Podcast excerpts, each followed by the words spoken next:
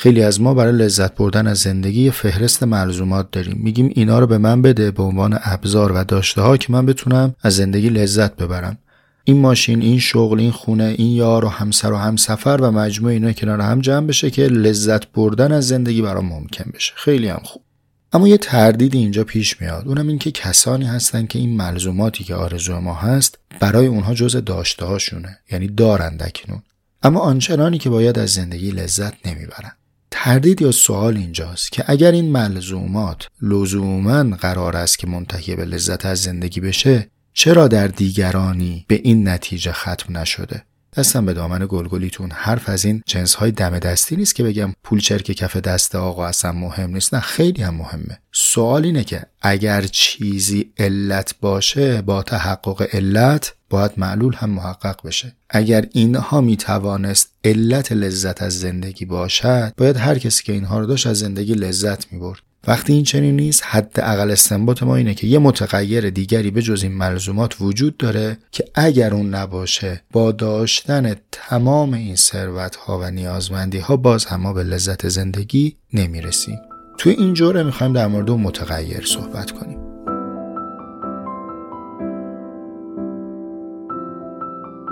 می میشنوید مجموعه جستارک هایی با طعم حکمت زندگی.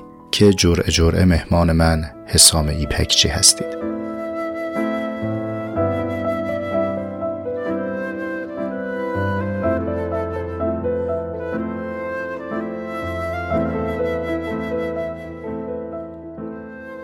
هم پیاله من سلام. امیدوارم که خوب و تندرست باشید. رسیدیم به پیاله سوم از همسفرگیمون در تحمل به کتاب حکمت زندگی آرتور شوپنهاور. در پیاله اول پیشگفتار رو با هم صحبت کردیم. خیلی هم به دقت به اندازه وسق و سعی کردیم که از هیچ کلمه ای به سادگی نگذریم. علتش هم اینه که پیشگفتارها در کتاب های حکمی و فلسفی خیلی مهمن. معمول اینطوره که یک اندیشمند آخرین متنی که می نویسه پیشگفتاره.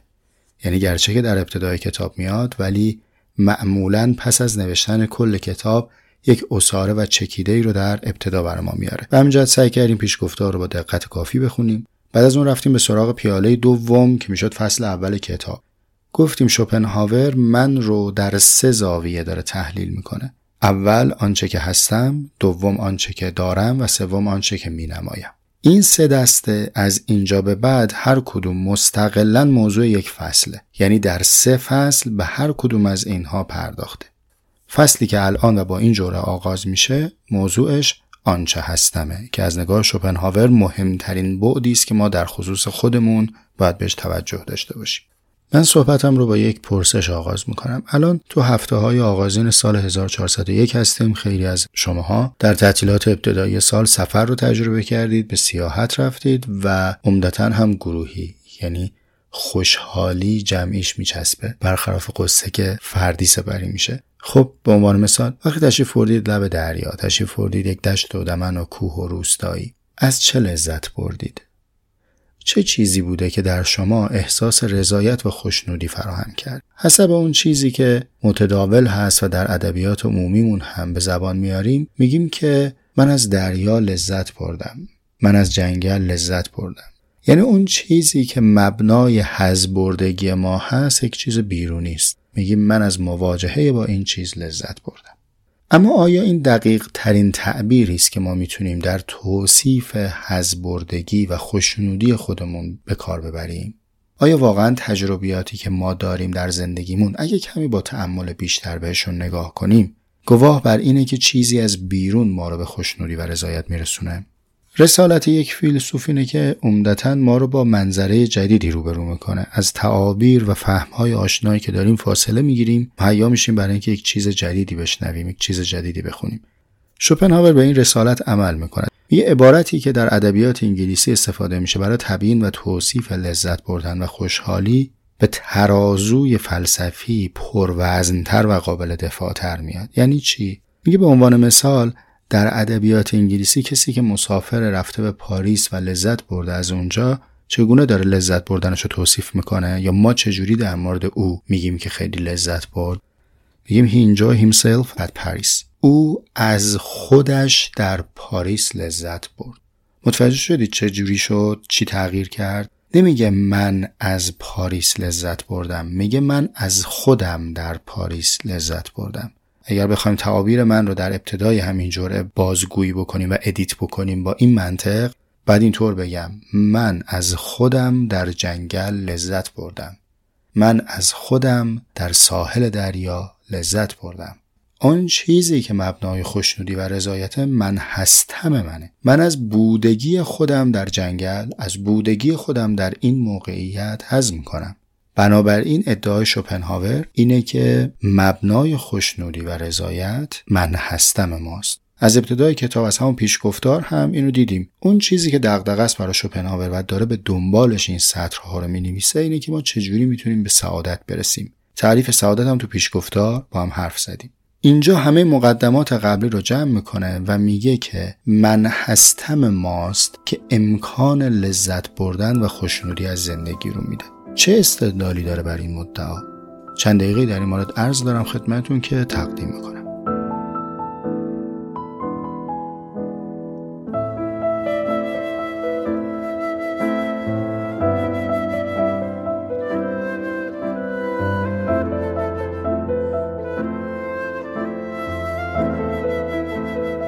فرض ما این هست که شمایی که الان رسیدید به جوره سی و یکم جوره های قبل رو به دقت شنیدید. بنابراین من برای اینکه اختصار کلام حفظ بشه تکرار نمی کنم حرفهای گذشته رو. صرفا از باب ارجاع یادآوری می‌کنم خدمتتون که در سطر هفتم پیشگفتار ما به این اشاره کردیم که از نگاه شوپنهاور سعادت یک موضوع ذهنی است. اینکه موجود ذهنی چیه رو سابق بر با هم حرف زدیم. مثالش هم اینطوره که ما بیرون چیزی نداریم نشونش بدیم بگیم اینها سعادت.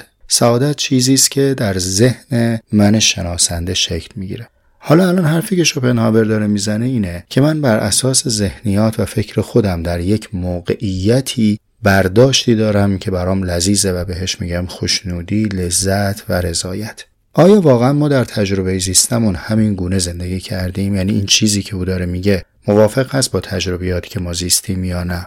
یه قرائنی وجود داره که ما رو نزدیک می‌کنه به اینکه حرفش حرف بیراهی نیست. مثل چی؟ مثل اینکه شما در همین ایامی که به سفر رفتید و عرض کردم چه بسا جمعی رفتید احتمالا در موقعیت های قرار گرفتید که از جمع شما کسانی در اون موقعیت ثابت احساس خوشحالی و رضایت داشتن اما دقیقا یک فرد دیگه در همین موقعیت احساس کسالت یا بتالت داشته. مثلا مواجهه آدم ها با ترافیک جاده یکی نیست. مواجهه آدم ها با باران تند یکی نیست. یکی این باران تند رو هم اسباب لذت می‌دونه یکی همین فرصت ترافیک رو هم. یک بنایی داره براش برنامه ریخته از آهستگی لذت می‌بره. یکی نه خودش رو در جنگ و تقابل با این موقعیت می‌بینه و کلافه میشه. تمایز در کجاست واقعی بیرونی که ثابته؟ یه بارونه یه ترافیک یه جاده است. چرا یه کسی با لذت سپری می‌کنه یه کسی با نخوت و کسالت؟ متغیر کجاست؟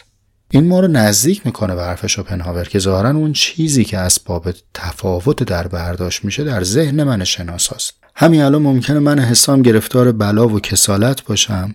و ناله بکنم که آخه این چه بلایی بود سر من اومد. من الان جوانم دوست دارم از قوه خودم استفاده کنم عمرامو صرف کار دیگری بکنم. به جای اینکه گرفتار دوا و درمون و دکتر این حرفا باشم یا من چرا ورشکست شدم یا هزار تا من چرای دیگه. اما در نقطه مقابلش می‌تونم با همون مسئله قدیمی برم. به جایی که از منظر استحقاق نگاه کنم. بگم که من مستحق چنین بلایی نبودم.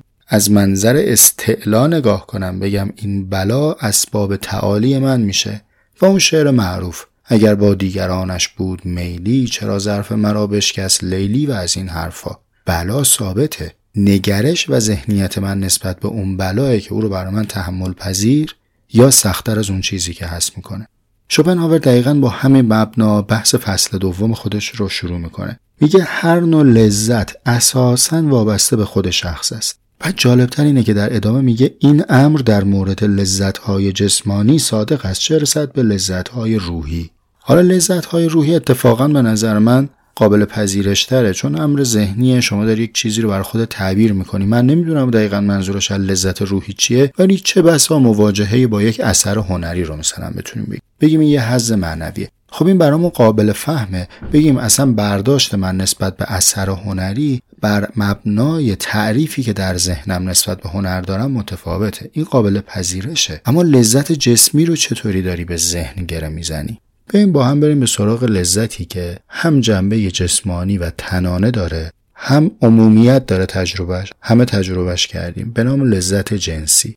ببینید یه تعبیر رایج و تقریبا پذیرفته شده نزد همگان وجود داره در مورد انسان که انسان رو یک مکانیزم می‌بینن یعنی انسان رو یک موجود مکانیکی می‌بینن که حاصل تعامل تمام چرخ دنده های این ماشین یا مکانیزم میشه حیات. در این فرض حتی رابطه جنسی هم یک رابطه است که مکانیکی داره عملی میشه و از نگاه خیلی ها مشترک بین انسان و حیوان. من البته نمیگم منتقد ولی لاقل مردد به این نگاه هم در همین جای تلنگری بهش عرض می‌کنم ولی جلوتر مشخصا در مورد رابطه جنسی شوپنهاور صحبت داره و ما هم بهش می‌رسیم. اون چیزی که حقیقتا اسباب لذت میشه و چه بسا اسباب تمایز بین انسان و حیوانه اینی که مکانیک رابطه کفایت نداره.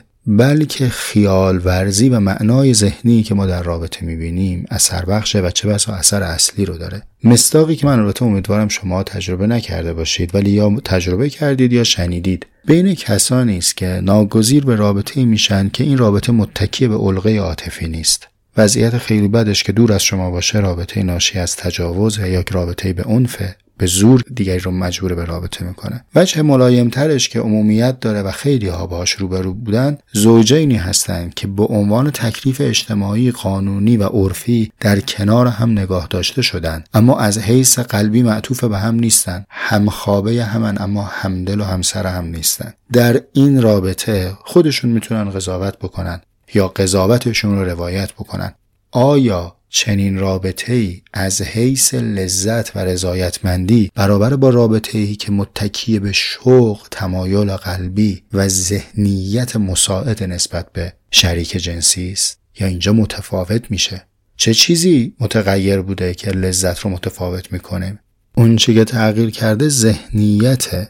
پس تا به اینجا می‌تونیم بپذیریم که واقعا آنچه که در ذهن ما رخ میده معنادهی می‌کنه و یک رخداد رو به عنوان رخداد لذیذ میپذیره یا رخداد دیگه رو به عنوان رخداد نامقبول رد می‌کنه. اگه عنایت بکنید به سطرهای پایانی صفحه 31 شوپنهاور همین رو میگه.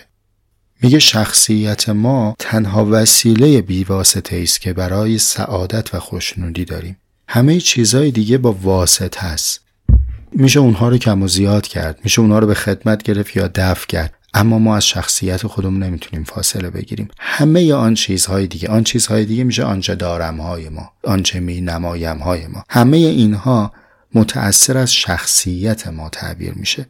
اینجا یه سوال دیگه هم میشه مطرح کرد. ضرورت ذهنیت رو قبول کردیم. باش خیلی مهمه. اما آیا کفایت داره؟ می‌دونید فرق داره بین اینکه بگیم یه چیزی ضرورت داره یا بگیم یه چیزی کفایت داره. وقتی میگیم کفایت داره یعنی همین یک دونه عامل کافیه. ما ضرورتش رو قبول کردیم اما می‌تونیم بگیم شخصیت ما برای لذت بردن از زندگی کافی است.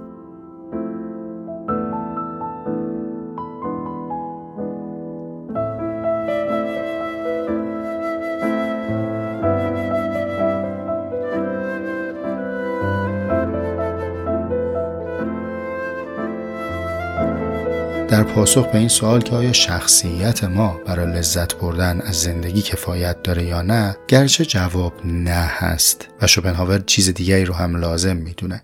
ولی واقعا انقدر سهم این شخصیت بزرگه که می‌تونیم بگیم که زورش بر تمام نداشته های دیگه میچربه. اون نیازمندی دیگه ای که شوپنهاور بهش اشاره می‌کنه و میگه اگه اینو داری و از زندگی لذت نمی‌بری دیگه بقیهش مربوط به شخصیت توست که نمی‌تونه برای تو لذت ایجاد کنه. چیه؟ سلامتی و تندرستی. میگه اگه تن و بدن سالم داری و دیگه از زندگی لذت نمی‌بری این لذت نبردن به خاطر نوع شخصیت توه. ابدا قانع نمیشه اگر کسی بگه من چون پول ندارم لذت نمی‌برم. در مقابل این فرض رو صحبت می‌کنه که کسی مال و مکنت و ثروت داره اما از زندگی حز نمی‌بره. تو پاراگراف پایانی صفحه 32 مثال می‌زنه. میگه اگه جوونی رو نشون دادن گفتن ببین این هم زیباست هم بر رو داره هم ثروت داره هم احترام داره. باید ازش بپرسیم بگیم شاد هم هست یا نه. یعنی چه بسایی که همه اونها رو داشته باشه اما شادمانی نداشته باشه. راجب تن و بدن سالم خیلی تاکید داره. اونو می‌خوام توی یه جوره دیگه صحبت کنم. حتی دستورالعمل پیاده روی میده. خیلی جالبه. اینم در موردش میگم براتون. اما الان می‌خوام به اختصار این جرعه رو تمام کنم و از اینجا به بعد به شما بسپارم که راجبش فکر بکنید. خیلی ادعای بزرگیه. که اگر تنت سالمه و لذت نمی‌بری از زندگی برو پیدا کن ببینین کجای شخصیت توه که داره فرصت لذت بردن از زندگی رو ازت می‌گیره. شوپنهاور یه خاطری هم تعریف می‌کنه. میگه یه باری کتاب قدیمی رو همینجوری باز کردم. یه جمله نوشته بود که به نظر خیلی ساده لوحانه است ولی انقدر راست بود تو ذهنم مونده. جمله این بود که کسی که زیاد میخنده خوشحاله کسی هم که خیلی گریه می‌کنه شوربخت. میگه به نظر خیلی شاخصه دم دستی و ساده لوحانه ولی درسته دیگه. بعد یه جمله میاره خیلی قابل تعمله من اینجوری تعبیر می‌کنم. میگم شادی کوچیکم اومد سراغت ازش استقبال کن. انگولکش نکن. به پر و پاش نپیچ. ما خیلی اوقات موضوعی که می‌تونیم باهاش شاد باشیم برامون پیش میاد. بهش تردید می‌کنیم. قبولش نمی‌کنیم. هی شروع می‌کنیم زیر دندون امتحان کردن که آیا واقعیه؟ اما اگه پذیرفته باشیم که اصلا واقعی در کار نیست. همه چی اون چیزی است که در ذهن تو به عنوان شادی پذیرفته شده. تو پاراگراف دوم صفحه 33 یه شاخص جالبی میگه. میگه تنها سکه نقدی که ما برای سعادت داریم شادیه. ما تبسنجی نداریم که بزنیم رو پیشونیمون به ما بگه درجه سعادتمندیمون امروز چقدره. خود تعریف سعادت هم دشواره. ولی اگه واقعا داریم خوشحال زندگی می‌کنیم می‌تونیم این گونه تعبیر کنیم که ما سعادتمندیم. و اما اختتام جرعه سی و یکم سطرهای سهمگین در پاراگراف دوم صفحه 33 براتون از رو می‌خونم. فقط شادی زمان حال را پر سعادت و این امر برای موجوداتی چون ما که هستیمان لحظه بسیار کوتاه میان دو ابدیت است بزرگترین موهبت است. خیلی به این تعبیر شوپنهاور دقت بکنیم. لحظه بسیار کوتاه میان دو ابدیت. الباقی بحث رو در جرهای بعد پی می‌گیریم.